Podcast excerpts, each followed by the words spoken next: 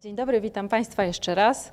Y, zanim się będziemy relaksować, to najpierw się będziemy stresować, jak wynika z naszego dzisiejszego planu i harmonogramu. Y, znaczy, pewnie Państwo się mniej stresujecie teraz niż ja, tak? To, to, to niewątpliwie.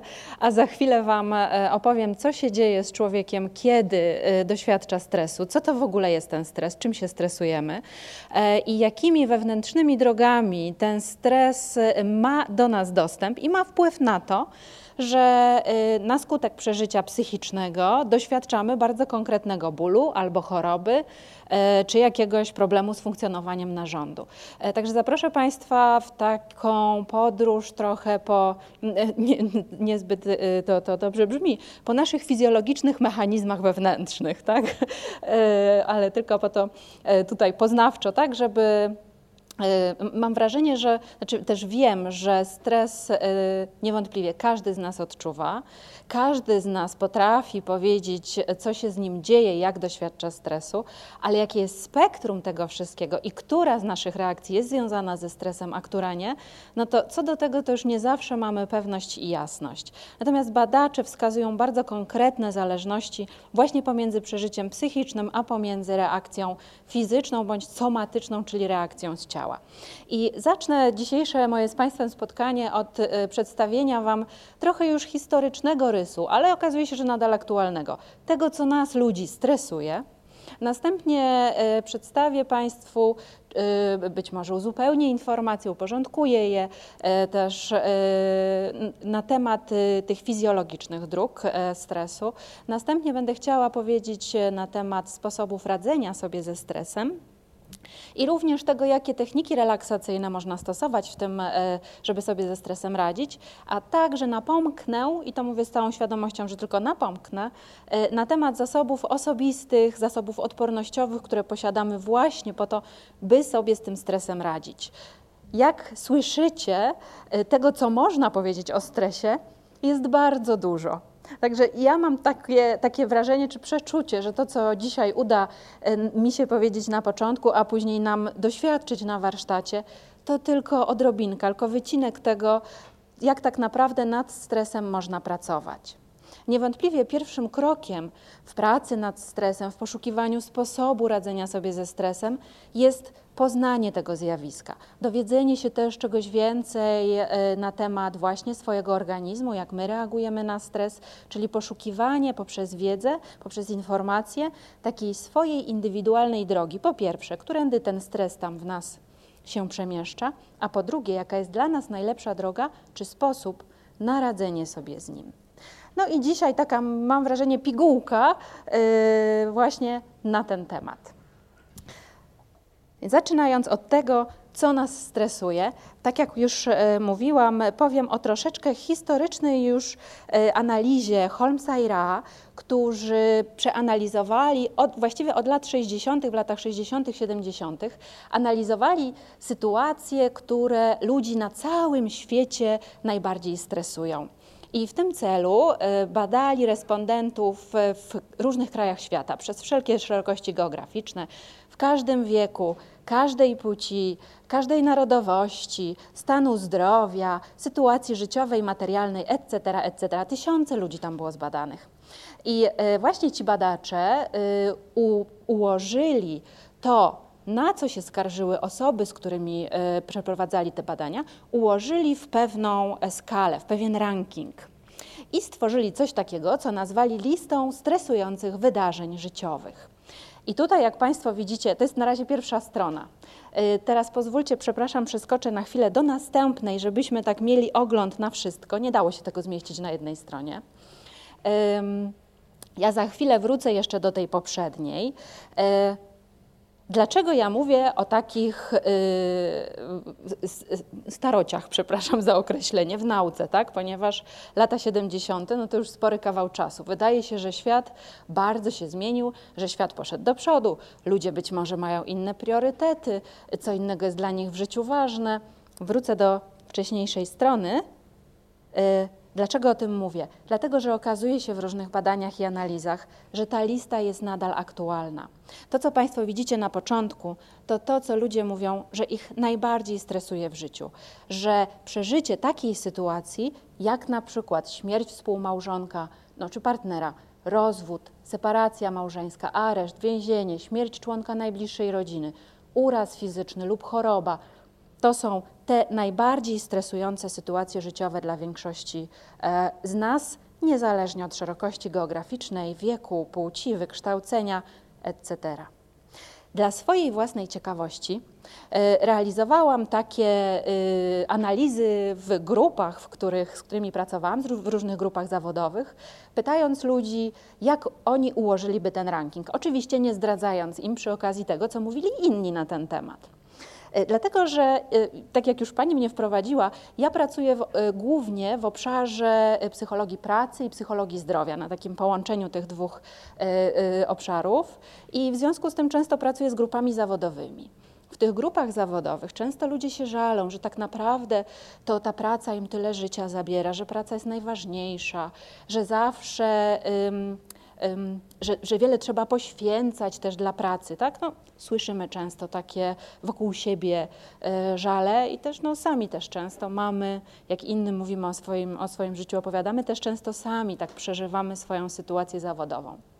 Zresztą ja sama też pewnie nieraz tak robię, że mówię, że ta praca to tyle tej pracy, ciągle na nic nie mam czasu, tak? I głównie w życiu moim praca. E, no właśnie. Ale to by było trochę w sprzeczności z tym, co tu widzimy. Bo tutaj, jak Państwo widzicie, problemy z pracą pojawiają się dopiero gdzieś tak w połowie stawki. No więc jak to jest dzisiaj? Czy ta praca dla ludzi już by podskoczyła gdzieś wyżej i by była na którymś tam pierwszym miejscu? No i w tych grupach, z którymi pracowałam, w grupie nauczycieli, policjantów, pielęgniarek, lekarzy, w grupach studentów również, i pracujących, i, y, i niepracujących, okazuje się, że ta kolejność jest dokładnie taka sama jak 50 lat temu, kiedy badacze prowadzili te swoje badania. E, I myślę, że tutaj uwidacznia się taka um, prawda o naturze ludzkiej, że dla nas najważniejsze w życiu jest jednak to, co jest nam najbliższe, a przede wszystkim bliscy, nasi bliscy ludzie. I to najbardziej przeżywamy, kiedy tym bliskim albo w naszych relacjach z tymi bliskimi no, zdarzają się różne trudne sytuacje. Także nie wiem, czy to dobrze, czy nie, ale y, można z tego, przynajmniej ja z tego taki wniosek dla siebie wyciągnęłam, że niezależnie od tego, jak szybko pędzi świat i jakie są wymagania tego świata zewnętrznego od nas, to jednak to, co, jest, to, co najbardziej przeżywamy, nadal pozostaje takie samo, po prostu zgodne z naszą naturą ludzką. Yy, można powiedzieć, że yy, no właśnie, autorzy nazwali, y, szukali tego, co, takie, co takiego się dzieje w tych sytuacjach, że one właśnie są traktowane jako te najbardziej stresujące. I y, podali taki, taką przyczynę, analizując charakter tych sytuacji, że tutaj źródłem stresu może być to, że te najcięższe sytuacje wprowadzają ogromne zmiany w naszym życiu. I rzeczywiście, jak przeanalizowali całą tę listę, którą widzieliście przed chwilą, okazało się, że najbardziej nas stresuje to, co robi poważną rewolucję właśnie w naszym codziennym funkcjonowaniu. To nas najbardziej stresuje. Choć stresują nas również tak y, y, zwyczajne sytuacje, tak, jak y, jakieś drobne naruszenie prawa, nie wiem, typu przejście na czerwonym świetle i dostanie mandatu, jak chociażby wakacje, tak, że musimy wybrać jaką wycieczkę, gdzie, do którego kraju, czy święta Bożego Narodzenia, czy różne inne. Tak też to wywołuje pewien rodzaj stresu. Niemniej jednak te sytuacje nie zmieniają naszego życia w sposób bardzo poważny. Także to, czy nas coś stresuje, zależy od współczynnika zmiany życiowej. Mamy też taki rodzaj stresorów, którego tutaj akurat ci autorzy nie uwzględnili, ponieważ badania nad, tym, nad tymi stresorami zaczęły się troszkę później w e, obszarze klinicznym, a mianowicie nad stresorami traumatycznymi. To jest już najcięższy kaliber stresu, e, taki, który funduje człowiekowi bezpośrednie zagrożenie jego zdrowia lub życia albo zagrożenie e, zdrowia i życia bliskich czy tych osób, z którymi przebywa. To są sytuacje wypadków, katastrof, katastrof naturalnych, katastrof technicznych czy technologicznych. Więc oczywiście te sytuacje, one się zdarzają bardzo rzadko, ale z kolei generują najpoważniejsze skutki, no bo one już niosą za sobą te zmiany naprawdę e, dramatyczne. Mm, także to jest to, co nas stresuje. A teraz kilka słów y, na, y, dotyczących tego, jak to się dzieje, że nas to stresuje. Państwo zapewne wiecie, jako osoby otwarte na e, psychologię, że y, zjawisko stresu można rozpatrywać na kilku poziomach. Te najważniejsze poziomy to jest poziom biologiczny i poziom właśnie psychologiczny. E, I zajmiemy się poziomem psychologicznym za chwilę. E, natomiast na początku chciałabym przed nami, przed Państwem odkryć trochę właśnie tych tajników biologicznych, tych tajników medycznych.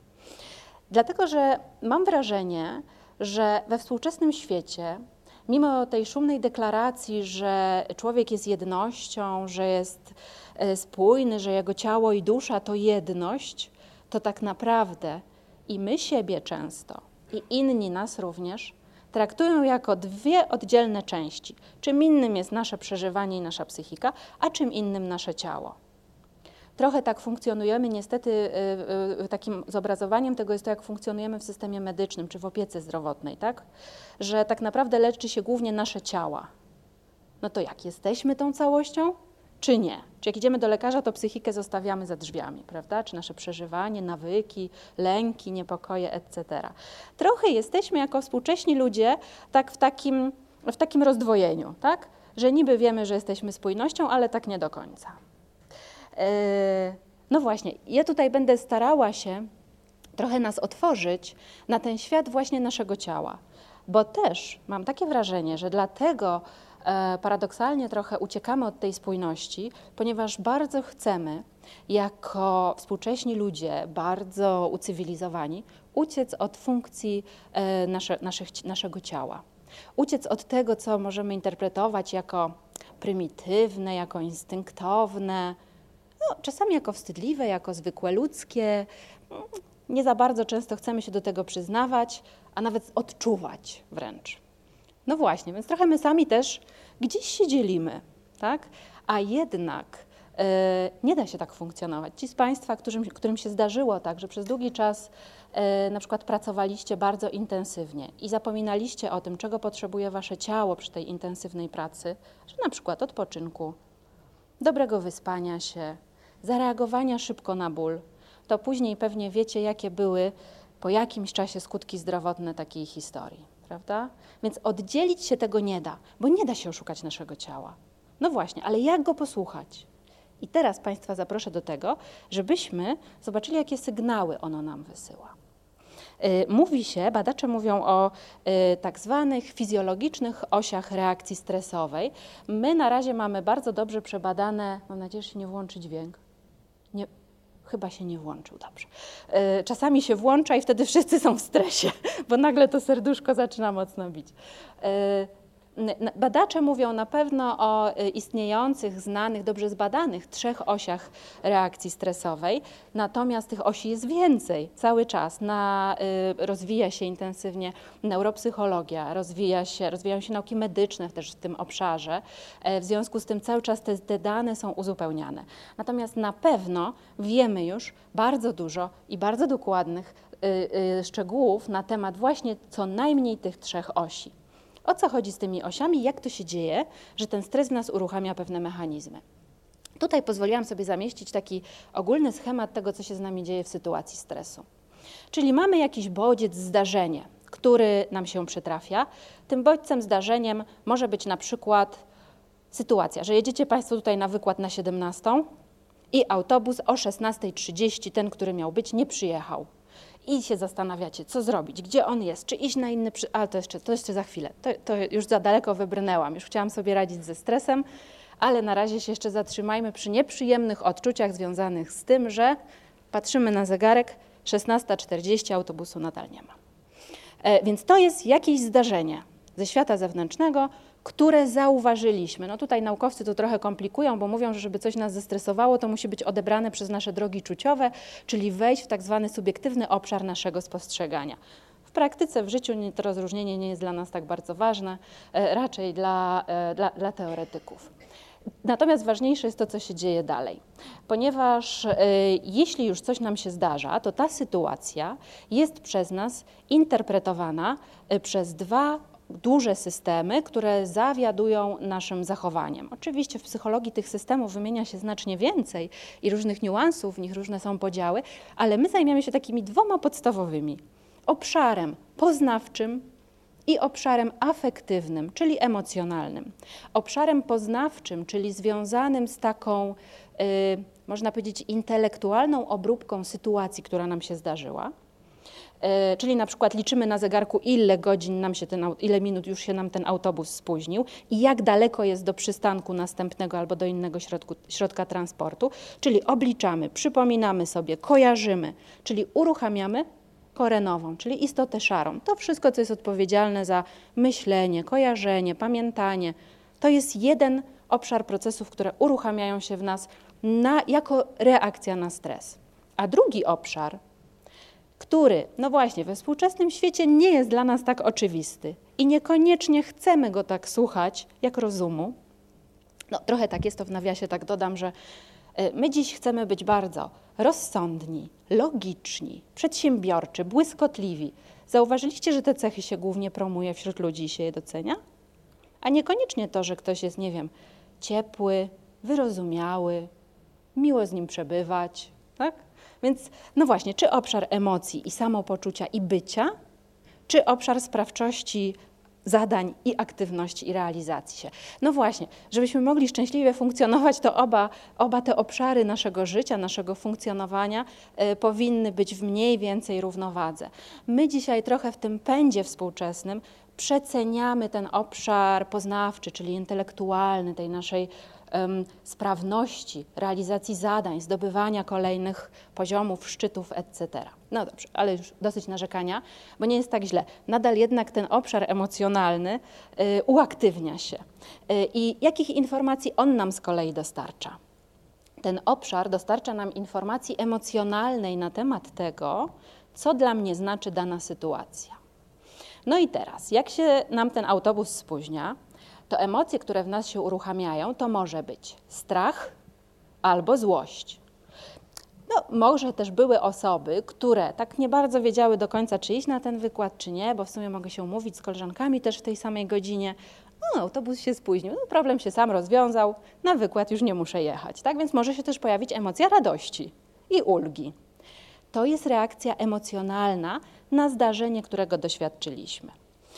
No i powiedziałabym, że w tej sytuacji akurat ta rodząca się emocja niekoniecznie będzie dla nas e, niosła duży ładunek znaczenia, akurat w sytuacji tego e, straconego autobusu. Natomiast w innych sytuacjach interpersonalnych informacja emocjonalna będzie niosła znacznie większy ładunek znaczeniowy niż w innych. Dlatego, że w relacjach interpersonalnych to, co wymieniamy z innymi ludźmi, to są zarówno dane i informacje, jak i emocje. E, I no co mam na myśli? Powiem, że to może być teraz trochę niejasne, co mówię. Mam na myśli to, że jeśli rozmawiamy z kimś, a ten ktoś jest dla nas niemiły, ale w sposób aluzyjny i uogólniony, ale jak to się mówi, wsadza nam szpilę, tak? A to tak, a to tak. Mówi, no bardzo ładnie wyglądasz, już myślałam, że nie schudniesz. No, teraz nie wiadomo, cieszyć się czy nie, tak? Yy, trochę podwójna informacja. Yy, no i właśnie, nasz rozum podpowiada, o, to miłe na pewno, bo większość ludzi powinno być dla siebie miłych w takich sytuacjach, a koleżanka z pracy, a szefowa, no czy szef, to na pewno są zawsze mili, tak? Ale nasze emocje nam w tym momencie podpowiadają, że coś jest nie tak. Jest nam smutno, albo czujemy złość, ale mi powiedziała, znaczy tak nie myślimy, tak? tylko ta emocja się sama pojawia w nas, złości, tak? że no coś jest niefajnego w tym tekście, który słyszeliśmy. I tutaj ta informacja, którą niosą nam emocje, które się pojawiają jako reakcja na jakieś zdarzenie, może nam odsłaniać e, tak naprawdę prawdziwy sens dla nas tego zdarzenia. E, generalnie, no właśnie, co dalej się dzieje z nami w sytuacji y, stresu? Na podstawie tych dwóch informacji, które płyną nam, można powiedzieć z głowy i z serca, tak? Co to dla mnie znaczy? Co to znaczy właśnie dla mnie, że nie wiem, jest godzina ósma rano w poniedziałek, a koleżanka mi mówi, słuchaj, szefowa już była u ciebie za pięć ósma i prosiła, żebyś przyszła do niej tam z tymi segregatorami z 2013 ilu, tak? No i teraz uruchamia się w nas ewidentnie reakcja poznawcza, inter, interpretacja poznawcza, interpretacja emocjonalna tej sytuacji. Interpretacja poznawcza. Które segregatory? Czego to może dotyczyć? Co tam jest w tych segregatorach? Co to był za projekt, tak? jeśli tam macie jakieś projekty na przykład. Więc kombinujemy, myślimy, myślimy, myślimy. Reakcja emocjonalna pojawia się również, boimy się, tak? Może się pojawiać strach. Może się pojawiać gniew. Znowu, dopiero co w piątek byłam z 2012, tak? A teraz 2013. E, i w zależności od tego, co nam podpowiadają te dwa systemy, uruchamia się w nas albo reakcja na zagrożenie, albo się nie uruchamia ta reakcja, tak? bo nie ma zagrożenia. E, jeśli się uruchamia, to już do, do, do, rzeczy przechodzę, żeby już tutaj się nie rozgadywać, to mówimy o reakcji stresowej na bazie reakcji ner nerwowej i hormonalnej. Badacze wyróżniają trzy poziomy takiej reakcji, e, trzy elementy takiej reakcji to są właśnie te trzy osie reakcji stresowej. Pierwsza z nich to oś przez bezpośrednie unerwienie autonomiczne. Y, tej reakcji na stres fizjologicznej nie widać na zewnątrz. Znaczy nie widać w takim jakimś wyraźnym y, zakresie. To jest ten moment, kiedy nasz organizm zaczyna przygotowywać się do tego, że za chwilę będzie musiał zareagować. I jak to się czuje, możecie sobie przypomnieć, jak e, kiedyś zdarzyło się być może, że usłyszeliście coś, co, jak to się mówi w cudzysłowie, zmroziło wam krew w żyłach. Tak? To pierwszy moment, zanim, e, nie wiem, zaczniemy, wsta wstaniemy i zaczniemy czegoś szukać, albo chwycimy za telefon, będziemy dzwonić do znajomych, o co chodzi, czy do rodziny, to jest taki moment jakby gorąca i zimna, taki przez nas przepływający. Tak? To jest ta reakcja właśnie przez bezpośrednie unerwienie autonomiczne. Ona, krótko mówiąc, polega na tym, że zmienia się napięcie wewnętrzne i ukrwienie narządów wewnętrznych. E, no i za chwilę też powiem Wam, co się dzieje z tym ukrwieniem e, i jak, jakie to ma przełożenie na dalsze reakcje. Kolejna faza reakcji stresowej to faza tak zwana walcz albo uciekaj, która bazuje na wydzielaniu się do krwiobiegu adrenaliny i noradrenaliny. Y, które to już wprawiają nas w jakąś aktywność. Znaczy, przepraszam za ten skrót myślowy, za chwilę Wam powiem, co one nam dokładnie robią, ta adrenalina i noradrenalina, y, ale dokładnie przygotowują nas do tego, jak ta reakcja się nazywa. Kanon to zaobserwował, że właśnie taki, taka faza występuje jako reakcja na stres, kiedy osobniki zaczynają walczyć albo zaczynają uciekać. I dokładnie to się wtedy dzieje. No, w dzisiejszych czasach niekoniecznie mamy ku temu możliwość, jak spotykamy stresory dzisiejsze, tak? No, co się, dlaczego i, jakie są tego skutki, to za chwilę też Wam opowiem. Ale jak przejdziemy do szczegółów właśnie y, tych najważniejszych y, osi reakcji stresowej. I trzecią osią reakcji stresowej jest oś, która się nazywa, którą badacze nazywają ogólnym zespołem adaptacyjnym. Jest to faza opisana bardzo szczegółowo przez Celiego, bardzo ważnego badacza w kontekście stresu. Y, I w tej fazie głównym hormonem, który się wydziela jest kortyzol.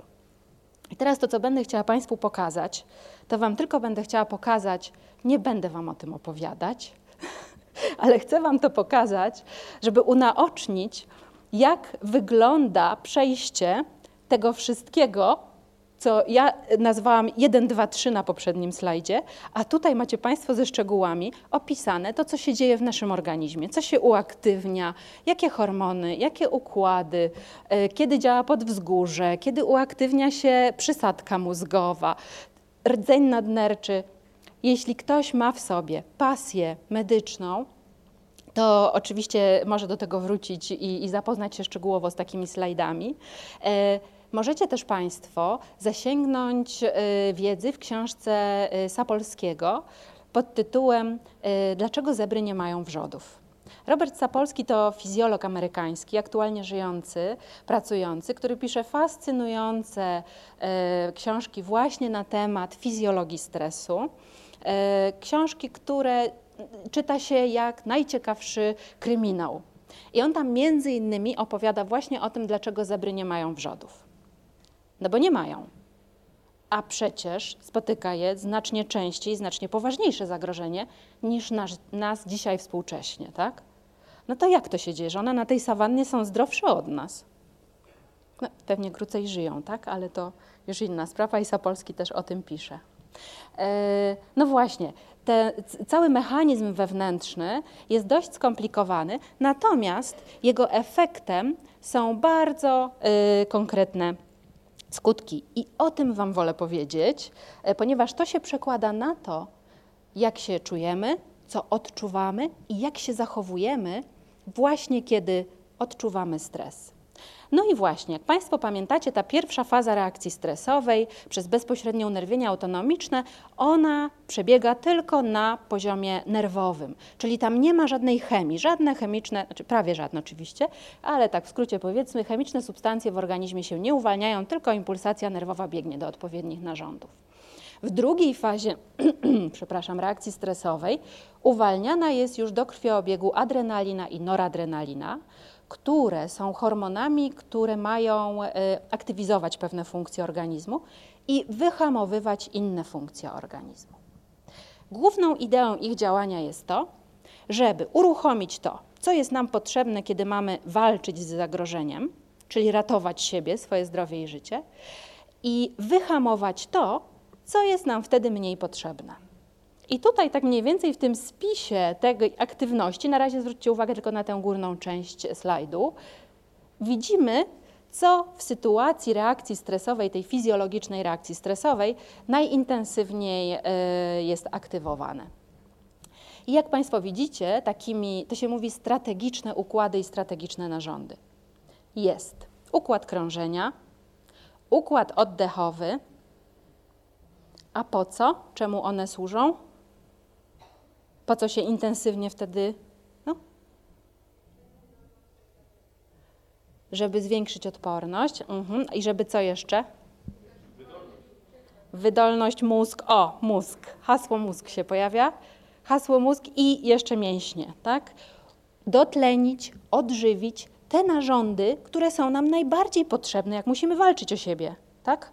Czyli właśnie mózg, żeby włączyło się szybko myślenie, analiza sytuacji, reakcje również emocjonalne, które nami kierują i żeby uaktywnić układ mięśniowo-szkieletowy do tego, żeby jakby trzeba było, no to żeby walczyć albo uciekać przed zagrożeniem. E, natomiast inne układy, jak widzicie, są w tej samej sytuacji, ich aktywność jest nieco ograniczona. I co się dzieje w poszczególnych narządach z zakresu tych układów? Teraz będę Państwu mówiła, jak zmienia się ich aktywność, a w tym czasie też każdy z Państwa może się zastanawiać, e, który układ narządów przy okazji Waszej reakcji stresowej uaktywnia się szczególnie. Bo to jest tak, że reakcja na stres jest reakcją niespecyficzną, czyli u każdego z nas wewnętrznie następuje ta sama aktywizacja, ale równocześnie występuje pewna specyfikacja.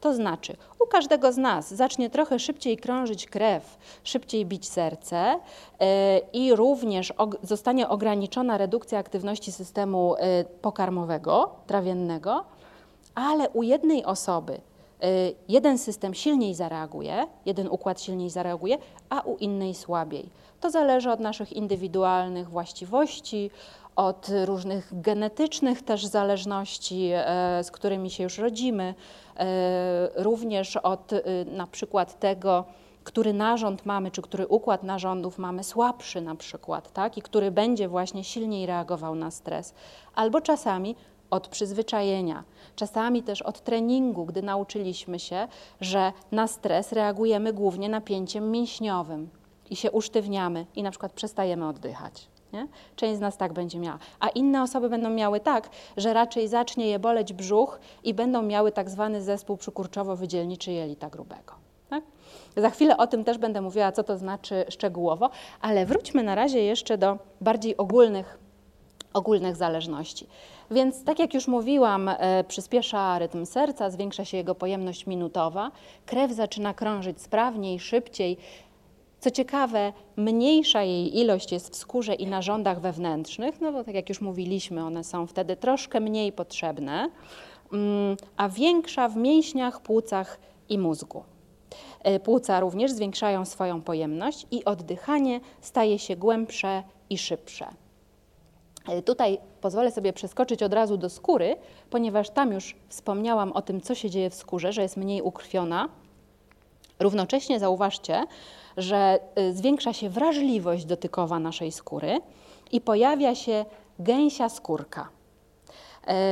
A ten odpływ krwi ze skóry możemy często obserwować, czy nawet sami po sobie, czy po osobach w naszym otoczeniu. Jak widzimy, że się mocno stresują albo się czegoś przestraszą, to też jest stres, to co robią?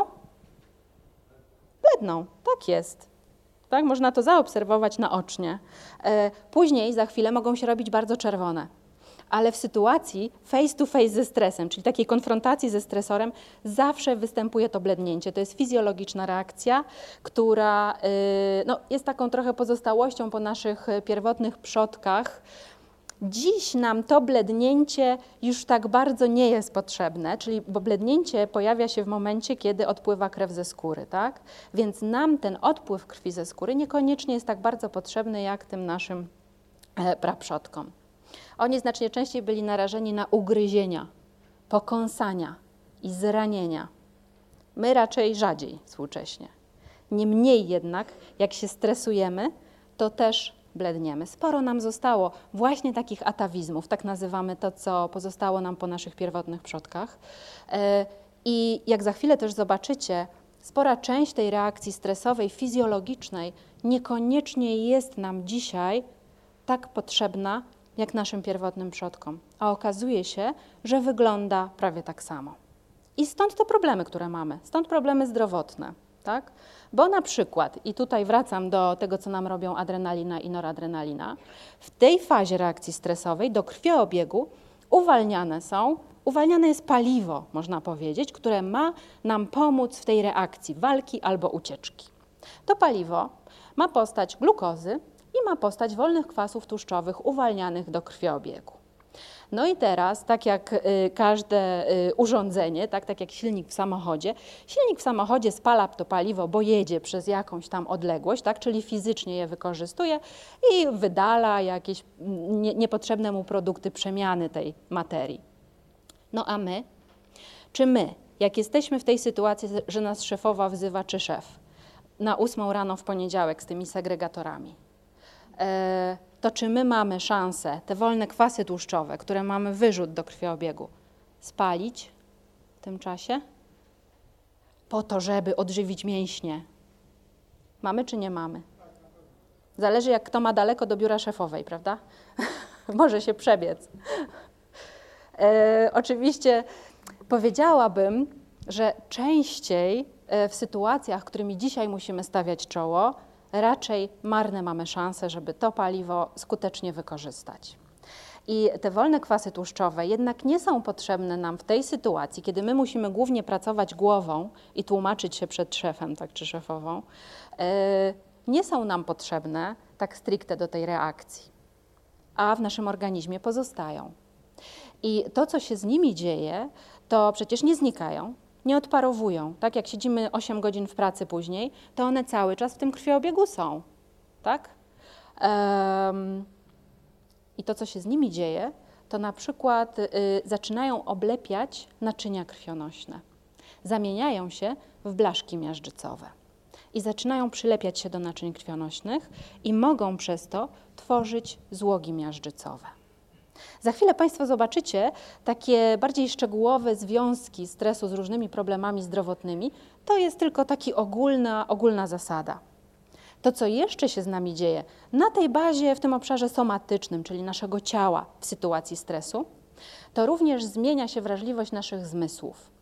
Jesteśmy e, bardziej czujni. Wyostrza się nasze widzenie, słyszenie, węch i jak widzieliście wyżej, również dotyk. To znowu jest atawizm, który nam został po naszych przodkach, ponieważ y, oni rzeczywiście w sytuacji, gdy byli zagrożeni, musieli mieć oczy i uszy szeroko otwarte. Czy jeśli widzą przed sobą wilka, to czy to jest tylko jeden wilk, czy za nim jest dalej cała watacha, tak? Więc oczy trzeba mieć szeroko otwarte i daleko móc widzieć. Jeśli nie wiem, coś mnie goni, to też muszę słuch wyostrzyć, czy goni mnie lekki osobnik, który słabo tam trzeszczy na gałązkach, czy jest to jakiś rumor porządny, tak? Że jest to duży osobnik. Również wrażliwość dotykowa się zwiększa e, przy, w sytuacji, kiedy doświadczamy stresu, również po to, żebyśmy byli bardziej czujni, nawet na delikatny dotyk, żeby się nie dać zranić, czyli szybciej uciec, tak? No ale jak to nam się przekłada na dzisiejsze współczesne zagrożenia? Między innymi tak, że jak jesteśmy zestresowani, a ktoś nawet przyjacielsko chce nas poklepać po ramieniu, uścisnąć za rękę, yy, tak, czy przytulić, to, na, to, dla nas może to być nieprzyjemne. No, na co dzień może to, to, to, tego tak nie doświadczamy, ale yy, wyobraźcie sobie Państwo pacjenta w szpitalu, czy przypomnijcie sobie, jak sami byliście w szpitalu. Jak na przykład pielęgniarka, tak, czy lekarz zakładają nam jakieś opaski, jakieś urządzenia i tak dalej, no, na pewno starają się to robić delikatnie, a my to czujemy jako nieprzyjemne i jako bolesne to stres nas w tym napędza, bo my, będąc w szpitalu i poddani zabiegom medycznym, boimy się. Jak się boimy, to automatycznie rośnie w nas poziom stresu, wzrasta poziom adrenaliny, noradrenaliny i automatycznie bardziej intensywnie czujemy dotyk. I to, co normalnie byśmy odebrali jako jakiś neutralny dotyk albo nawet przyjemny, zaczynamy odczuwać jako nieprzyjemny, a nawet bolesny. Stąd takie dziwne sytuacje czasami mogą być u ludzi w sytuacji stresu. Tak? My chcemy dla nich dobrze, no a oni jakoś tak dziwnie nadmiarowo reagują. E, to taki, można powiedzieć, drastyczny był przykład, akurat no, dramatyczny właściwie w przypadku choroby, ale też przypomnijcie sobie, jak jesteście zestresowani, a gdzieś niestety macie za ścianą trzaskającą windę albo ludzi, którzy chodzą w chodakach takich drewnianych. Na co dzień zazwyczaj nam to nie przeszkadza, tak? jak jesteśmy w takim w miarę dobrym stanie psychicznym. Ale jak jesteśmy czymś trochę rozdrażnieni, jak coś nam nie idzie w pracy, albo jak się z kimś pokłóciliśmy, albo jeśli to jest w domu, no i coś tam zgrzyta, tak, to tę windę za ścianą słyszymy czterokrotnie głośniej. A te chodaki to wydaje nam się, że specjalnie tam teraz tak łażą i walą mi pod drzwiami.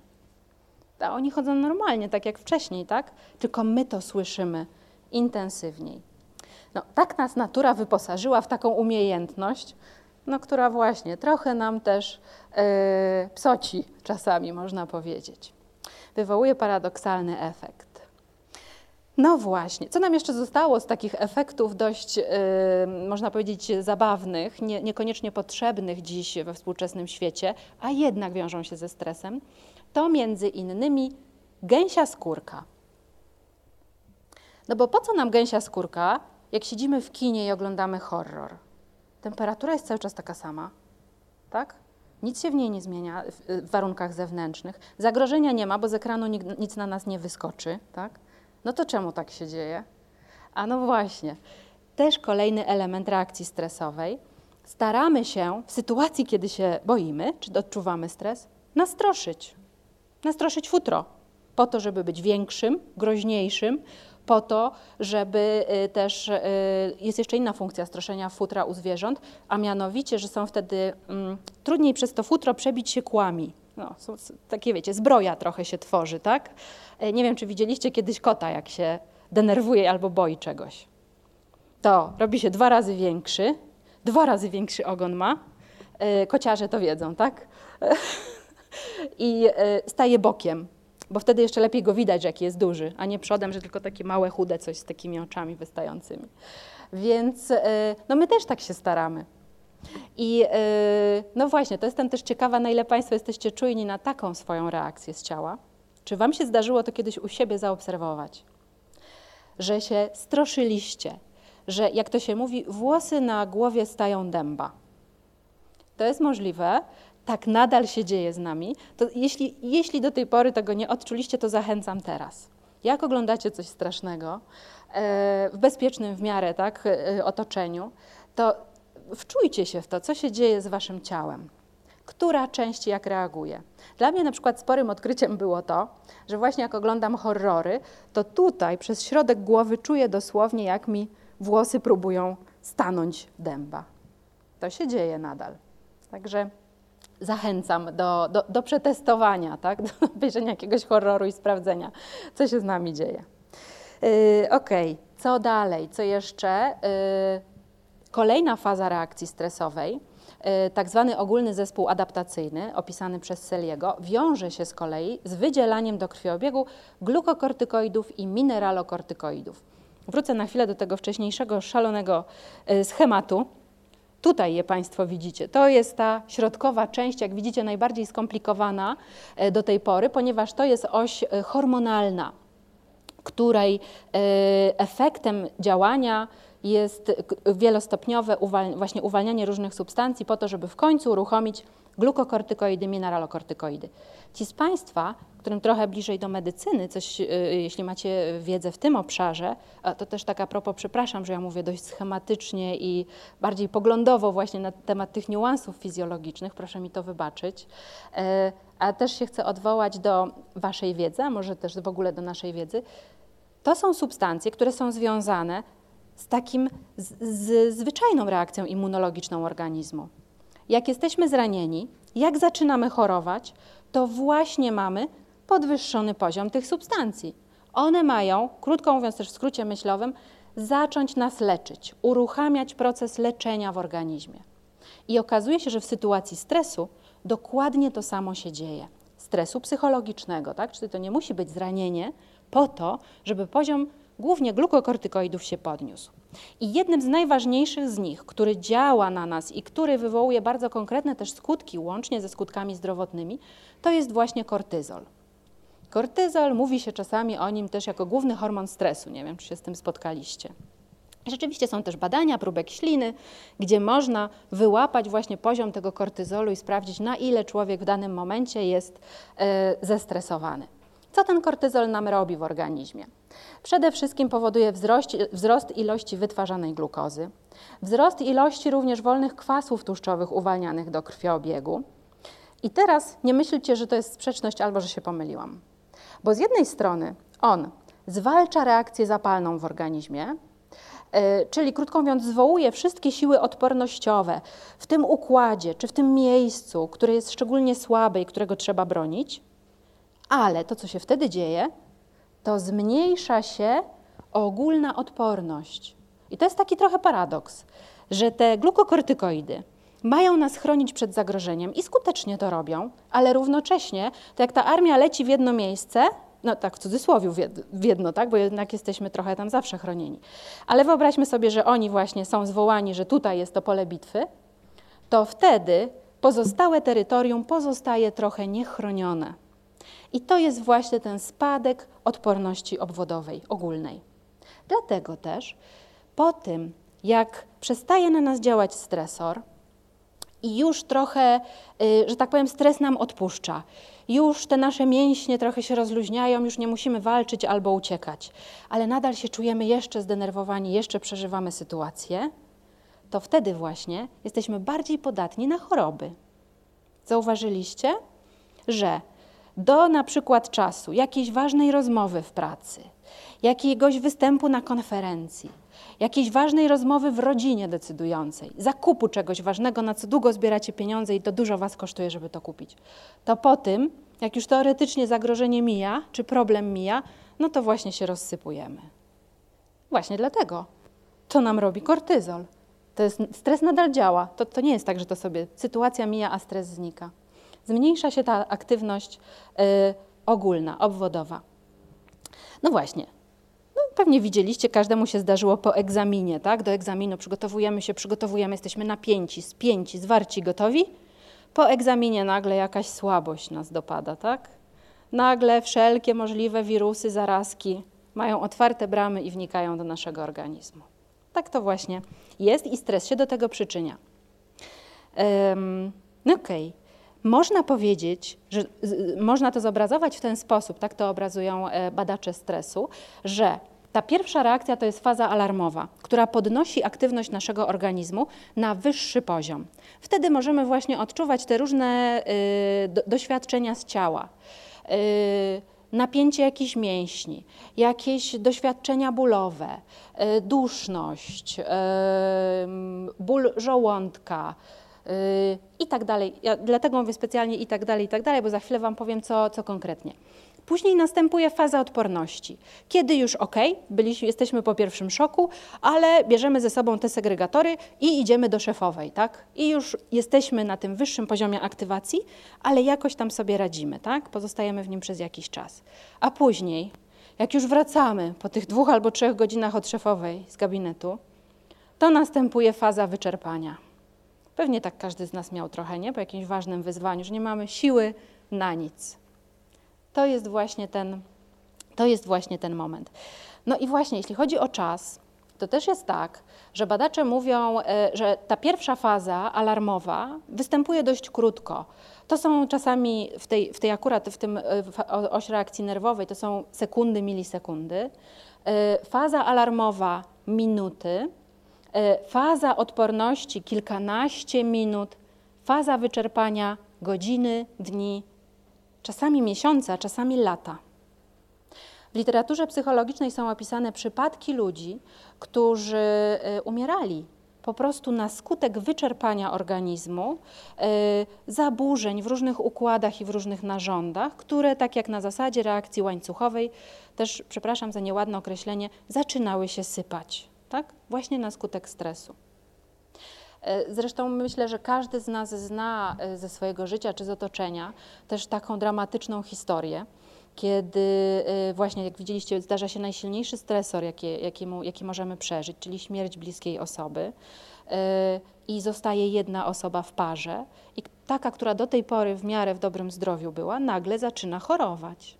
Tak? A przecież nie zmieniła środowiska, że nagle więcej zarazków jest wokół niej. Nie zaczęła się nagle źle odżywiać, że zaczyna jej wątroba czy żołądek siadać, tak?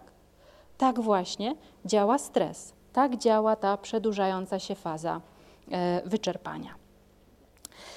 Jak to się dzieje na przestrzeni wieków i jak ta nasza reakcja fizjologiczna się zmienia, to e, badali to, znaczy bada, bada to wielu naukowców, ale chyba najlepiej na swoim schemacie oddali to badacze mityczni badacze amerykańscy, którzy Państwo zapewne znacie, ponieważ taki właśnie schemat przedstawili. Tak się rozwija nasza reakcja stresowa na przestrzeni wieków. No i coś w tym jest, tak? Od y, epoki kamienia upanego do epoki komputera. Tak naprawdę ta fizjologia podobno nam się nie zmienia. Człowiek reaguje tak samo. Zmienia się, zmieniają się tylko okoliczności. Tak? E, I właśnie to, że reagujemy tak samo, a jednak te zagrożenia są inne, to przez to doświadczamy tak negatywnych skutków zdrowotnych. Bo właśnie tak a propos tego, czy te wolne kwasy tłuszczowe są wykorzystywane, jak e, występuje ta druga faza reakcji stresowej? No przeważnie nie są bo my musimy intensywnie pracować głową, no to może glukoza jest wykorzystywana, niech będzie, że tak mózg nas się odżywia głównie y, y, ty, tymi węglowodanami, tak? Y, natomiast te wolne kwasy tłuszczowe, tak jak mówiłam, nie znikają. Część z nas, którzy no, tak chętniej słuchają swojego ciała, albo mają szansę też go posłuchać i tak na co dzień poddać się temu, co, co im podpowiada, mają czasami po stresogennej sytuacji taką potrzebę poruszania się pójścia na spacer z psem, wytańczenia się, czasami wysprzątania całego mieszkania, tak, żeby się ruszać, żeby coś zrobić, żeby być aktywnym. To właśnie to, co nam krąży, w krwiobiegu nas do tego napędza. I instynktownie nasz organizm nam podpowiada, spal to paliwo, nie jest ci już potrzebne, bo jak nie, bo jak nie spalisz, no to właśnie będzie zostawało w organizmie. A co będzie robiło? Jaka będzie reakcja ze strony różnych układów ze strony układu krwionośnego, tutaj już mówiliśmy trochę, co się dzieje e, w, jako sama faza reakcji stresowej, także przepraszam, nie będziemy tego jeszcze raz powtarzać. Natomiast podam, po, po, powiem Państwu o konkretnych skutkach, konkretnych kilku skutkach z zakresu właśnie skutków stresu. E, więc y, jeśli doświadczamy tego stresu, pojawia się wyższy poziom adrenaliny, noradrenaliny, glikokortykoidów, żyły się kurczą, stają się sztywniejsze, rośnie ciśnienie krwi, krew silniej zaczyna napierać na serce, serce silniej się kurczy, a że krew napiera głównie na lewą komorę, to może dojść do przerostu właśnie tej lewej komory. A z kolei w dalszej konsekwencji do nieregularnego rytmu serca, tak? bo jest wtedy to zbyt duży napływ krwi właśnie e, w tym obszarze. Innym efektem jest tworzenie się blaszki miażdżycowej, o której już Wam powiedziałam, a chciałabym Wam jeszcze uzupełnić to tym, jak to się dzieje, że ta blaszka powstaje, bo mnie to zafascynowało, co my tam w ogóle mamy w tej krwi. To przepraszam znowu medyków, że takim jestem tutaj ignorantem, ale yy, no, to było dla mnie odkrycie. Jeśli jesteście tym zainteresowani, to o tym właśnie między innymi pisze Sapolski w swojej książce. Ale nie tylko o tym. No teraz to Was nie wiem, czy nie wystraszyłam akurat do tej zebry. Yy, znaczy on nie pisze o takich skomplikowanych różnych historiach, nie tylko w każdym bądź razie.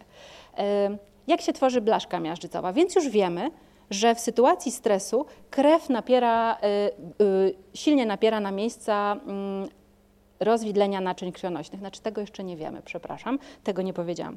Nasze naczynia krwionośne, to zapewne Państwo wiecie, są zbudowane tak jak drzewka. E, one nigdy nie są proste, takie proste jak kreska i nigdy nie są po prostu, że to jest jedna nitka. Jak y, mieliście kiedyś badanie oka, to widać, jak są zbudowane naczy nasze naczynia krwionośne wewnętrznie. Jak drzewka. Widzieliście kiedyś coś takiego, jak wam ktoś badał oko? Świecił? Albo jak sobie przeświecicie gdzieś, nie wiem, przez skórę jakąś latarką, to zachęcam do sprawdzenia. Te naczynia krwionośne po pierwsze są bardzo pofałdowane, a po drugie porozdwajane. E, I one się zresztą cały czas tworzą też w naszym organizmie do różnych komórek, tak? One cały czas e, się rozwijają. No i właśnie, jak wzrasta ciśnienie krwi, no to krew silniej napiera na to miejsce rozwidlenia naczyń krwionośnych. A dlatego silniej napiera, bo ono, ona w tym miejscu musi się rozdzielić na dwie części, tak? I tam właśnie mamy takie miejsce szczególnie wrażliwe. W tym miejscu szczególnie wrażliwym dochodzi do tego, że przez ten napór ścianka naczynia krwionośnego zaczyna pękać. W tym momencie zaczyna się pojawiać tam reakcja zapalna. Y, komórki odpornościowe zbierają się w miejscu tego uszkodzenia, no i teraz się dzieje w ogóle niesamowite rzeczy. Tam jeszcze zbierają się komórki tłuszczowe, tak zwane piankowate, które mają z kolei otulić to miejsce uszkodzenia, tę rankę, mini rankę na naczyniu krwionośnym. Dodatkowo w sytuacji stresu mamy zwiększoną lepkość krwi, po to, żeby ona bardziej sprawnie przenosiła to całe paliwo, a dodatkowo jeszcze pamiętajmy, ile tam tego wszystkiego wtedy krąży w tym krwioobiegu. No i w związku z tym to wszystko przykleja się do tego miejsca uszkodzenia. Tak się właśnie tworzy blaszka miażdżycowa. I potraficie sobie Państwo wyobrazić, co się dzieje, gdy następnym razem zaczynamy się stresować, serce zaczyna szybciej bić, ciśnienie wzrasta, tak? I znowu następuje intensywna y, praca układu krwionośnego. I krew musi przepływać przez takie zwężone naczynie, które jest zwężone właśnie przez tą blaszkę miażdżycową. Czasami ta blaszka może się też oderwać, i wtedy dochodzi do zatoru, taki zakrzep powstaje, dochodzi do zatoru naczynia krwionośnego i do innych poważnych konsekwencji związanych z układem krwionośnym i, i krwieniem różnych narządów. Również stałe nadciśnienie wiąże się ze stresem, poprzez to, że często podniesione ciśnienie krwi powoduje, że mikromięśnie, które są dookoła naszych naczyń krwionośnych, bo przecież te naczynia krwionośne, właśnie te mini drzewka takie, muszą być utrzymywane w jako takiej formie, w jako takich ryzach. To są tak mięśnie gładkie, tak? I te mięśnie, im częściej muszą pracować, żeby utrzymać to ciśnienie krwi, to, to, to, to, to naczynie krwionośne, to one się po prostu ćwiczą. Stają się sztywniejsze, stają się silniejsze, przez to się prostują, tak jak koryto rzeki. A wiecie pewnie o tym, że jak się prostuje koryto rzeki, to ten odcinek staje się szczególnie niebezpieczny, bo tam szybko, bo tam bardzo woda przyspiesza. To podobnie właśnie z krwią w naszym krwioobiegu. Poprzez to właśnie ze stresem, te, takim mechanizmem ze stresem wiąże się podniesione ciśnienie krwi. No właśnie. Czy wiecie, czy w kasy nie musi być defibrylator? Wie ktoś? Nie chcecie się przyznać? musi być. Zgadza się. Musi być, tak jest. Tam bardzo doceniają to, że rzeczywiście z silnym stresem wiążą się poważne problemy kardiologiczne. Dzieje się to na takiej zasadzie, choć Państwo wybaczcie, my już nie będziemy się tutaj zastanawiać teraz w tym momencie, wnikać w niuanse zawału serca, bo to akurat tutaj jest pokazane. Generalnie to oczywiście to nie jest tak, że sam stres, samo zdenerwowanie spowoduje to, że u kogoś wystąpi zawał serca. Muszą oczywiście występować też, zobaczcie, różne czynniki oko, y, towarzyszące, tak? Jakieś wrodzone, jakieś reaktywne, tak? Dodatkowo jeszcze może, które się wiążą z sytuacją czy z ogólnym stanem zdrowia. Przepraszam, ale to przeskoczymy dalej, bo chcę Wam powiedzieć o jeszcze innych efektach ciekawych właśnie ze strony układu krążenia. Między innymi o tak zwanym zespole złamanego serca, który jest diagnozowany w medycynie.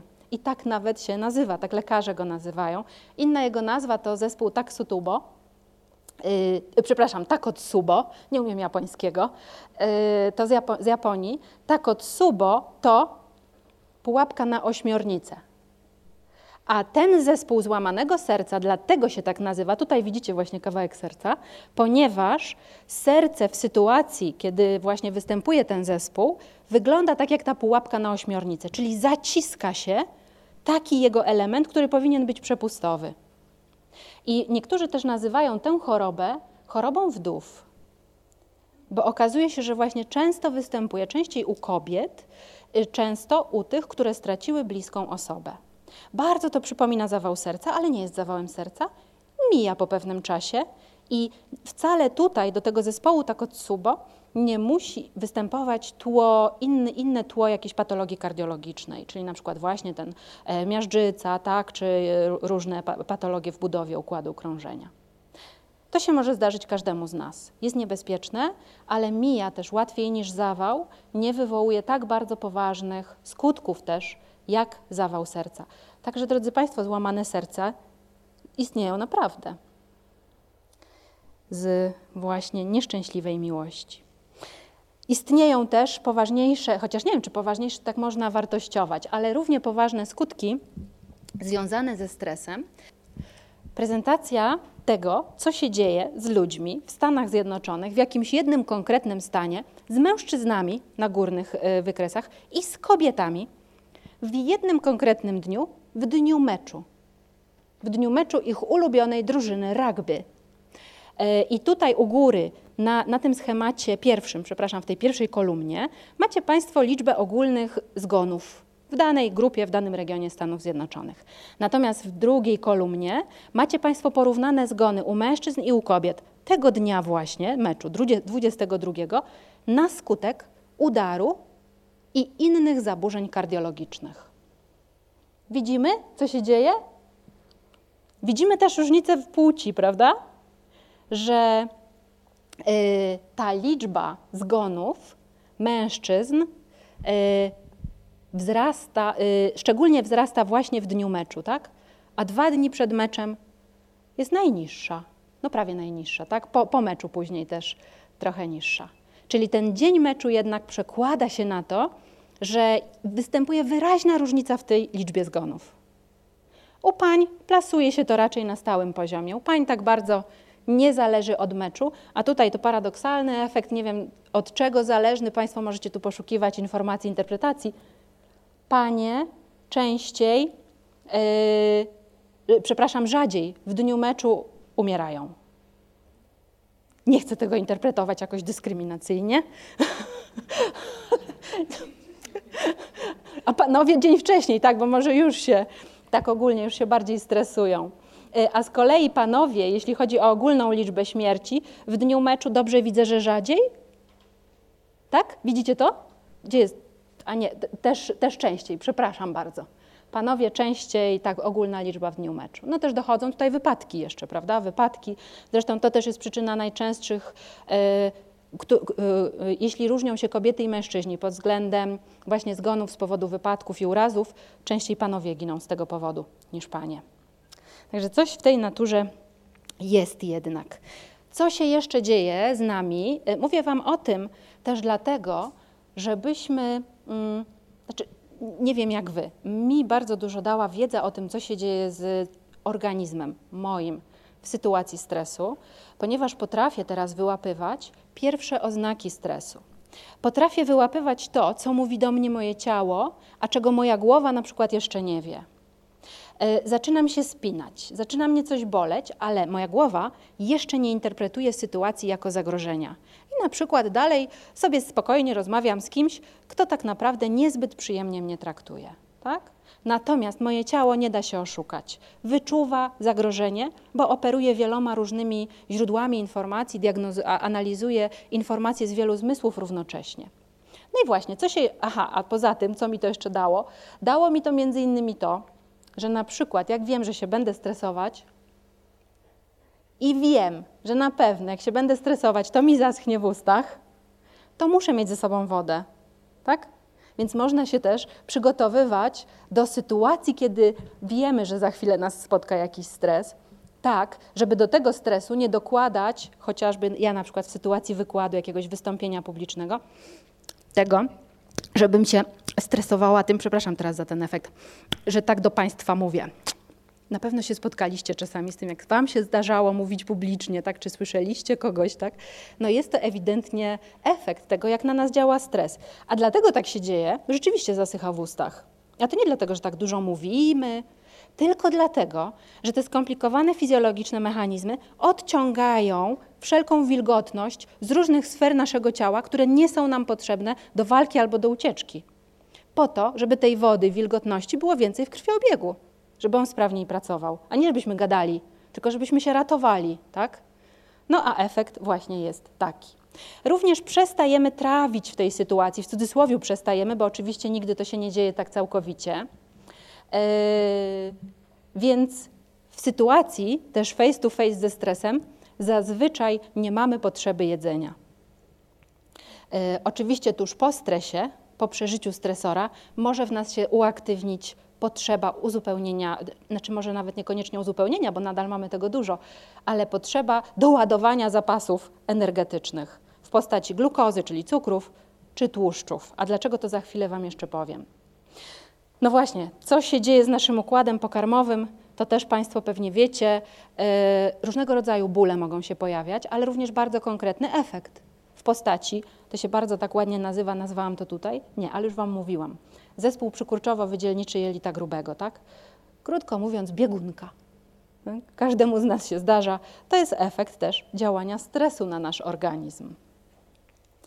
E, no i właśnie ten stres, akurat jeśli chodzi o ten efekt e, pokarmowy, może iść w dwóch kierunkach. I pewnie słyszeliście o czymś takim jak zespół jelita drażliwego. To jest też rzeczywiście związane z doświadczaniem przeżycia psychologicznego. E, kiedy skurcze są zorganizowane, jest nadmierna kurczliwość jelita, ale też skurcze są zorganizowane, czyli takie szybkie, cykliczne, tak? Mamy do czynienia z biegunką. Kiedy skurcze jelita są niezorganizowane, raz są intensywne, występują po sobie, potem jest jakaś przerwa, mamy do czynienia z zaparciami. Zespół jelita drażliwego polega na naprzemiennym doświadczaniu biegunki i zaparć, które bardzo poważnie, potężnie rozregulowują układ pokarmowy. Yy, a generalnie badacze mówią, że tak naprawdę w brzuchu mamy drugi mózg. I odkrycia tego, jak się wiąże funkcjonowanie naszego brzucha, ale tak mówiąc już e, medycznie, fizjologicznie, chociażby naszych jelit, zaczynamy odkrywać to, jak one się wiążą z poziomem neuroprzekaźników w mózgu. I okazuje się, że są takie zależności. E, jak funkcjonuje nasz układ, cały pokarm. No zresztą, przepraszam, już tak się spinam, żeby zdążyć. Słyszycie, co się ze mną dzieje, jak to robię? Zaczynam tak mówić trochę nieskładnie, prawda? Trochę się gubię. No właśnie, muszę się odstresować. Uff, trochę. Za chwilę się będziemy też relaksować wspólnie na warsztacie. Także yy, generalnie yy, stres zaburza mm, naturalną florę antybakt nie antybakteryjną, bakteryjną, którą mamy w jelitach, przepraszam. Yy, zaburza jej poziom właśnie poprzez też to, jak działa na samą funkcję wypróżniania, wydalania. I to też wiąże się z, generalnie z odpornością naszego organizmu, z odpornością na różne wirusy i bakterie. Z podwyższonym poziomem stresu, a szczególnie glikokortykoidów, badacze łączą też coś, co nazywamy współcześnie zespołem metabolicznym. To jest taki zespół, yy, yy, choroba właściwie, którą lekarze badają od lat 80., czy łączą ze sobą trzy choroby, które do tej pory były, ale tak naprawdę jeszcze niestety często są, traktowane rozłącznie, jak Insulinooporność, czyli generalnie problemy związane z metabolizmem cukrów, tutaj głównie mówimy o cukrzycy, otyłość i nadciśnienie. E, badacze właśnie w latach 80. zaczęli podkreślać to, że zazwyczaj te trzy obszary problemów idą ze sobą w parze.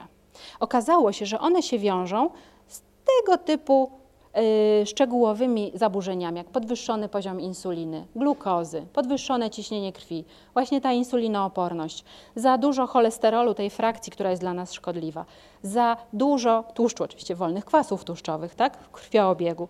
Jest to też takie nowe podejście do y, zaburzeń metabolicznych, które też łączy poziom glikokortykoidów właśnie z narastaniem zaburzeń w obszarze metabolizmu cukru, y, w zakresie otyłości i ciśnienia.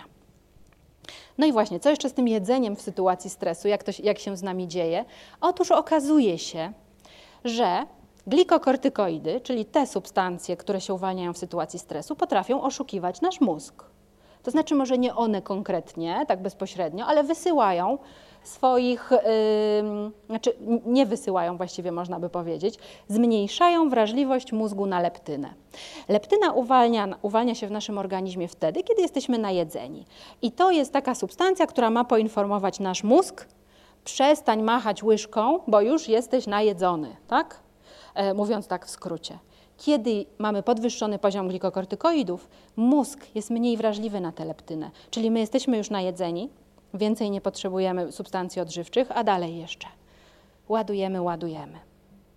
Innym efektem związanym z jedzeniem i z doświadczeniem stresu jest to, że chcemy sobie psychologicznie poprawić y, nastrój właśnie też poprzez jedzenie. To, co nas najbardziej nagradza, co jest dla nas najprzyjemniejsze w jedzeniu, to cukry i tłuszcze. E, a trochę dlatego, że wiążą się z najpyszniejszym jedzeniem, które większość z nas jadła w swoim życiu, a mianowicie z mlekiem matki. Może pewnie tego nie pamiętacie i tak byście nie skojarzyli, e, ale tym, na tamtym etapie zaręczam Was, że to dla wszystkich z nas jest e, jedyna prawda, tak? że to jest dla nas. Mm, zresztą no, najważniejszy, najważniejszy okres też naszego życia, tak? kiedy e, rodzimy się i zaczynamy mieć ten kontakt z matką, jedzenie wtedy zaczyna też mieć dla nas jakąś funkcję emocjonalną. I smak tego jedzenia też ma dla nas funkcję emocjonalną. A mleko matki jakie jest? Słodkawe i tłuste. A nie wiem, czy wiecie, że ma lekko waniliowy smak. To tak a propos, dlaczego też lubimy wanilię. Nawet jeśli kobieta nie je wanilii, to i tak to mleko ma trochę taki zapach i smak. No, nie wiem, czy Was teraz nie zachęciłam do eksperymentów takich jakichś podejrzanych. Ale ciekawość poznawcza usprawiedliwia pewne niestandardowe aktywności. Okej. Okay. Um, no ale mówiąc już serio, to tak jest, że zostaje nam wdrukowany w mózgu, w naszym ośrodku przyjemności taki program, że nagradza nas i sprawia przyjemność to, co słodkie i tłuste. Tak? No i my w sytuacji stresu też próbujemy uaktywnić ten ośrodek przyjemności, żeby się lepiej poczuć. I dlatego też nas ciągnie właśnie do takich pokarmów wtedy.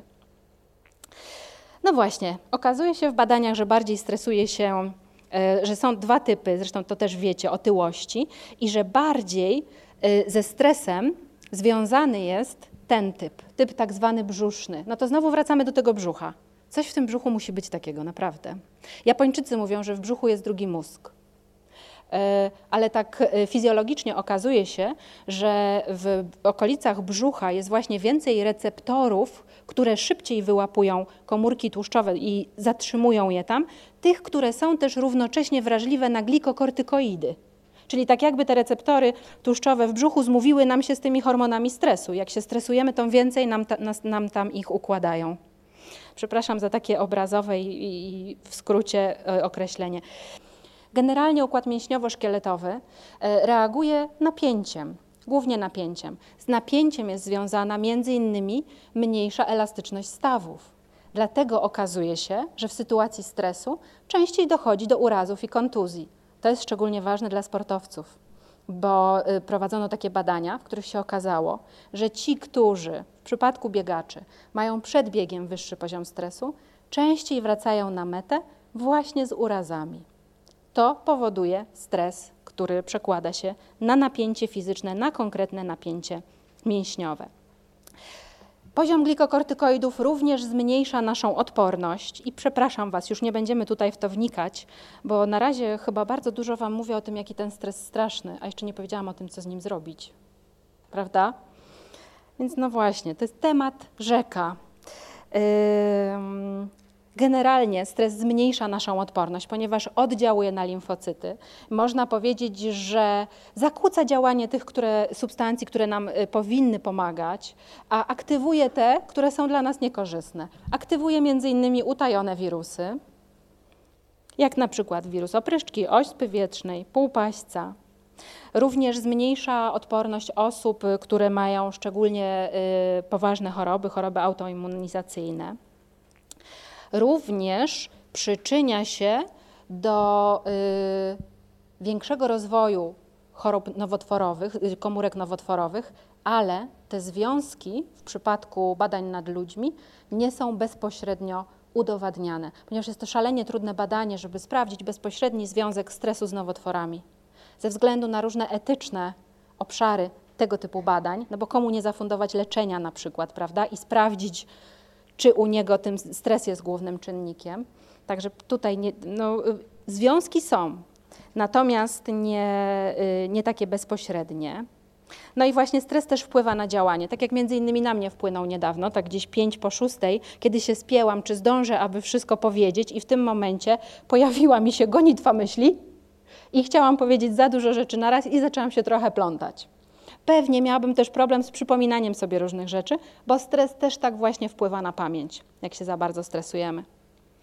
Generalnie do pewnego poziomu nam sprzyja, i to jest tak zwane optimum stresu, a od pewnego poziomu powoduje dużą dezorganizację naszej efektywności naszego działania. No i tutaj największą zagadką świata jest to, że każdy z nas ma gdzieś indziej to swoje optimum. I poszukiwanie go to tak naprawdę poszukiwanie przez doświadczenie. Na ile mi są potrzebne wyzwania zewnętrzne i trudności w życiu, tak żebym jeszcze się czuł, czuła dobrze, efektywnie, spra sprawczo, a kiedy już ich jest za dużo i już przestaję sobie dobrze radzić. Stres oczywiście wpływa też na funkcjonowanie w pracy. Stres zawodowy. Możemy go po tym poznać. Nie będę tutaj Państwu mówić o każdym z tych aspektów stresu, dlatego że czy powiem od innej strony. Czasami możemy poznać, że mamy w pracy za dużo stresu po tych efektach. Tak? Bo trudno nam czasami zinterpretować to, co nam się zdarza jako stres. Aha, mam w pracy stres, bo występuje to, to, to, monotonne zadania w pracy występują, rozłożenie odpowiedzialności na wszystkich ludzi i tak dalej. To są takie poszczególne cechy pracy, które nas stresują. Rzadko kto z nas ma taki namysł nad tym, co tam się dookoła niego dzieje. Ja zresztą też nie. E, natomiast bardziej poznajemy to po efektach. Jeśli takie efekty się pojawiają, może to oznaczać właśnie podwyższony poziom stresu. No i właśnie, jak sobie z tym stresem radzić, to trochę niesprawiedliwe, że nam na to radzenie zostaje najmniej czasu. Ale myślę, że to jest trochę tak jak w życiu. Niechcąco, przepraszam Was, odzwierciedliłam to, że e, jednak bardzo długo się zazwyczaj stresujemy, bardzo długo wytrzymujemy ten stres i różne trudne dla nas sytuacje, a radzenie sobie traktujemy tak trochę pokątnie. Muszę to poważnie przemyśleć na, na, na następny wykład, na następne spotkania, żeby jednak bardziej koncentrować się na tym, jak sobie radzić. Aczkolwiek, no tak jak Wam mówiłam, dla mnie wiedza o tym, co się dzieje z moim organizmem, jest nie do przecenienia. Dzięki temu się nauczyłam, kiedy na przykład muszę się wycofać z jakiejś relacji, żeby po prostu na przykład nie wybuchnąć i żeby ona się jeszcze gorzej nie potoczyła tak, niż, e, niż do tej pory. Albo gdzie muszę na przykład zerwać jakąś relację czy kontakt z jakimś miejscem, bo powoduje, że zaczynam chorować i zaczynam się źle czuć. Ja też czasami uczę osoby na szkoleniach y, dotyczących radzenia sobie ze stresem, tego, by nauczyły się tego swojego indywidualnego języka ciała po to, aby w odpowiednim momencie, zanim jeszcze stres je zdezorganizuje, móc właśnie reagować jeszcze racjonalnie. Czyli słuchać tego, co nam się zaciska, co nas dusi, gdzie nas dusi, gdzie nas boli, gdzie nas strzyka, zanim jeszcze te problemy spowodują to, że nie będziemy z siebie mogli słowa wydusić, na przykład w kłótni z kimś. No ale to kolejny obszar znowu ćwiczenia radzenia sobie ze stresem. Na to, jak sobie ze stresem radzić, składa się kilka takich elementów, które w sumie razem są takimi puzzlami, które pomagają nam efektywnie funkcjonować. To radzenie sobie ze stresem, za chwilę powiem, czym się różni to od radzenia sobie z napięciem, bo to troszeczkę inne obszary są. Wsparcie społeczne, zasoby osobiste i siła i rodzaj stresora. Od tego zależy, od tych wszystkich czynników naraz, zależy to, czy i jak sobie ze stresem poradzimy. I z tym radzeniem sobie ze stresem to jest tak, to pewnie Państwa rozczaruje, ale jak znacie życie i psychologię, to pewnie wiecie, że to wszystko jest bardzo skomplikowane, że nie ma jednej dobrej recepty na to, jak sobie radzić. E, nie ma takiej recepty dla wszystkich takiej samej i nie ma dla każdego z nas jednego sposobu, który zawsze będzie działał. Bo radzenie sobie ze stresem tak naprawdę jest budowane jak mur obronny. Mury obronne rzadko kiedy są budowane z jednego wielkiego kawałka cegły albo z jednego wielkiego kawałka betonu, bo raczej one wcześniej prędzej runą tak, pod swoim naporem.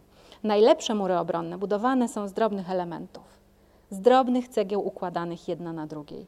I to są właśnie te elementy, których, którymi my budujemy to, czy skutecznie sobie z tym stresem radzimy, czy nie.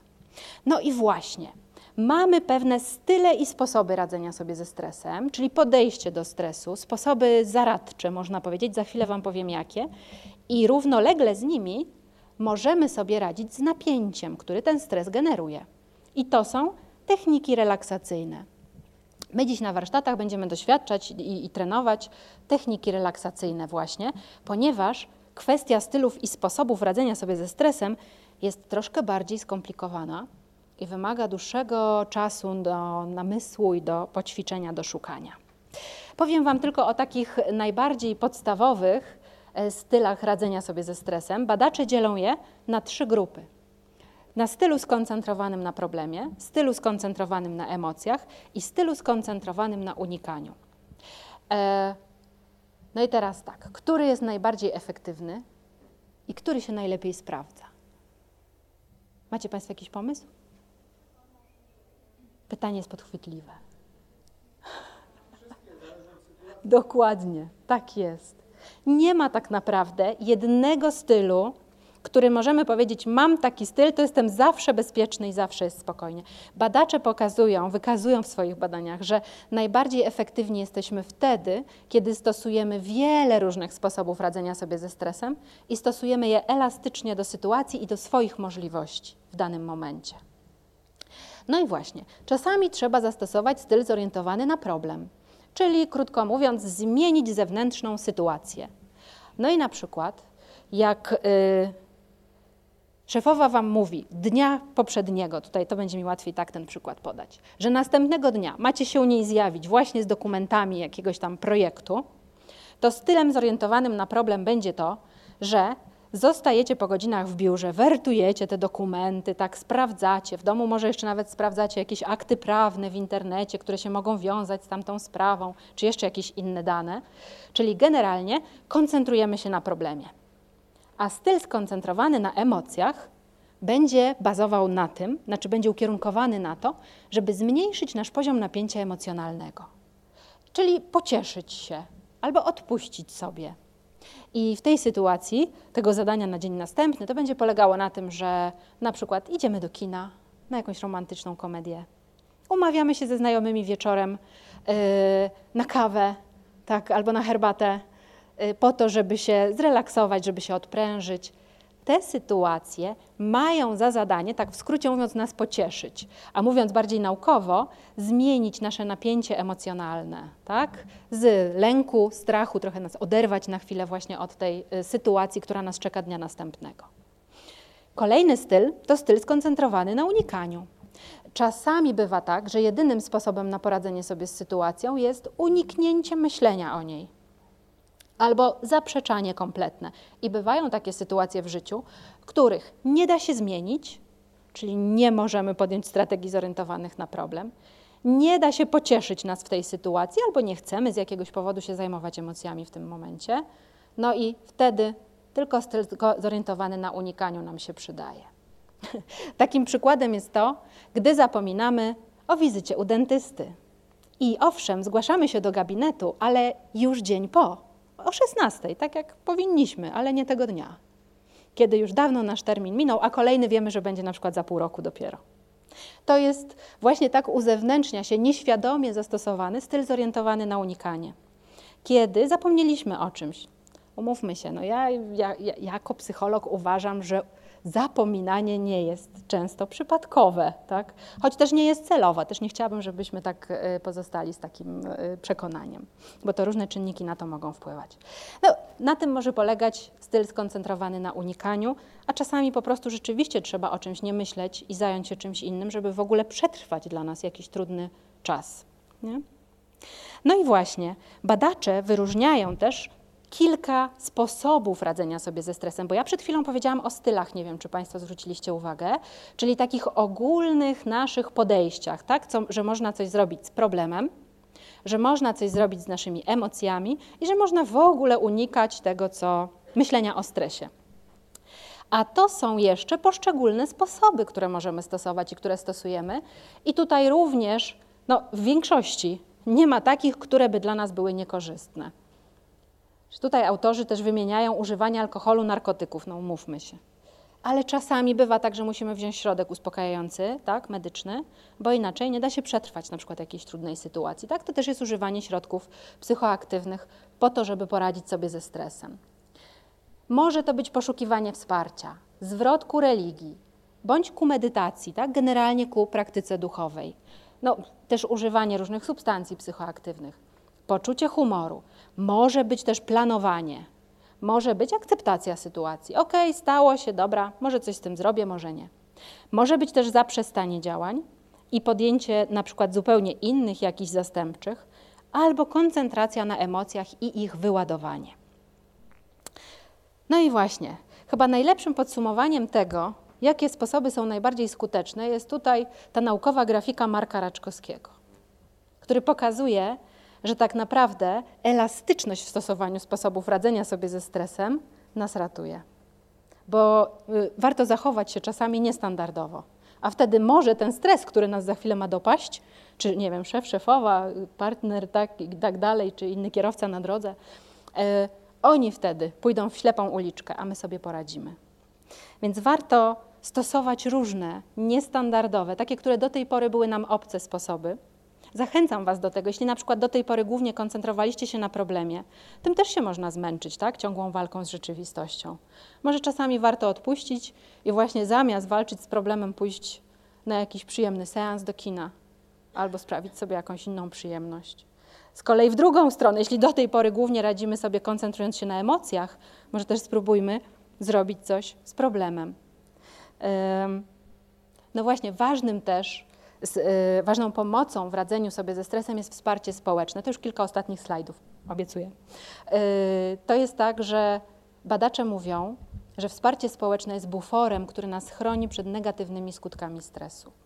My generalnie jako ludzie, i też Państwo wiecie tu pewnie już z niejednego wykładu, że jesteśmy istotami społecznymi. My nie jesteśmy w stanie żyć bez innych ludzi. Tak? E, może niekoniecznie wszyscy z nas tak samo blisko tych innych ludzi musimy mieć, niemniej jednak jest, jest nam potrzebna społeczność i bliskie nam osoby. I z ich strony właśnie wsparcie. Wsparcie, czyli to, że możemy liczyć na ich pomoc, i że również mamy taką wiarę w to, że nam pomogą, czyli jesteśmy wewnętrznie przekonani, że możemy korzystać z ich pomocy. To wsparcie może mieć różne formy. Może być wsparciem emocjonalnym, czyli ktoś nas może pocieszać, dopingować do czegoś, namawiać tak do, do jakichś trudnych zadań. To może być wsparcie instrumentalne i informacyjne, kiedy ktoś nam udziela instrukcji, kiedy ktoś nam udziela informacji, jak mamy coś zrobić. Takim y, przykładem, jak nam pomaga takie wsparcie społeczne, właśnie w postaci instrukcji i informacji, to jest to, jak nam lekarz daje na kartce spisane zalecenia, ile razy jakie tabletki brać. Wyobraźcie sobie, że wychodzicie bez tego z gabinetu. Nie? Słabo. Badacze pokazują, badania pokazują, że 80% z nas nie pamięta tego, co przed chwilą do nas mówił lekarz w gabinecie. No i to ta kartka to jest naprawdę bardzo konkretne wsparcie informacyjne i instruktażowe. Ile razy dziennie i który lek mamy brać. E, może być też oczywiście wsparcie rzeczowe i wsparcie duchowe, które wiąże się z doświadczaniem takich egzystencjalnych sytuacji, gdzie też możemy w, razem z jakąś wspólnotą w nich uczy, przeżywać je, albo też z bliskiej osobie współtowarzyszyć w jakiejś sytuacji. To też jest ważne dla nas. Poza tym mamy w sobie bardzo wiele zasobów osobistych, które nam pomagają też w radzeniu sobie ze stresem. I bardzo Państwa przepraszam, ale dzisiaj to już na pewno nie zdążymy o nich powiedzieć. To zupełnie inna bajka, kolejny temat. Chętnie może, mo, mogę się z Wami spotkać w tej sprawie. I każdy z nas nosi w sobie właśnie takie cechy z różnym nasileniem. I to dzięki temu szczęśliwie tutaj jesteście, w tej sali i w tym miejscu swojego życia, gdzie jesteście. Skończyliście jakieś szkoły, prawda? Macie przyjaciół, rodziny, no różne, to co Wam do szczęścia potrzebne, mniejszym, większym sukcesem, raz mniej, raz więcej, ale funkcjonujemy. To znaczy, że te siły mamy, a można je jeszcze dodatkowo bardziej świadomie rozwijać.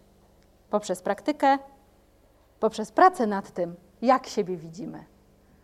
Czego Wam życzę, żebyście w tym radzeniu sobie ze stresem odnajdywali w sobie te siły właśnie, do, te, te swoje zasoby osobiste do radzenia sobie. Dziękuję bardzo.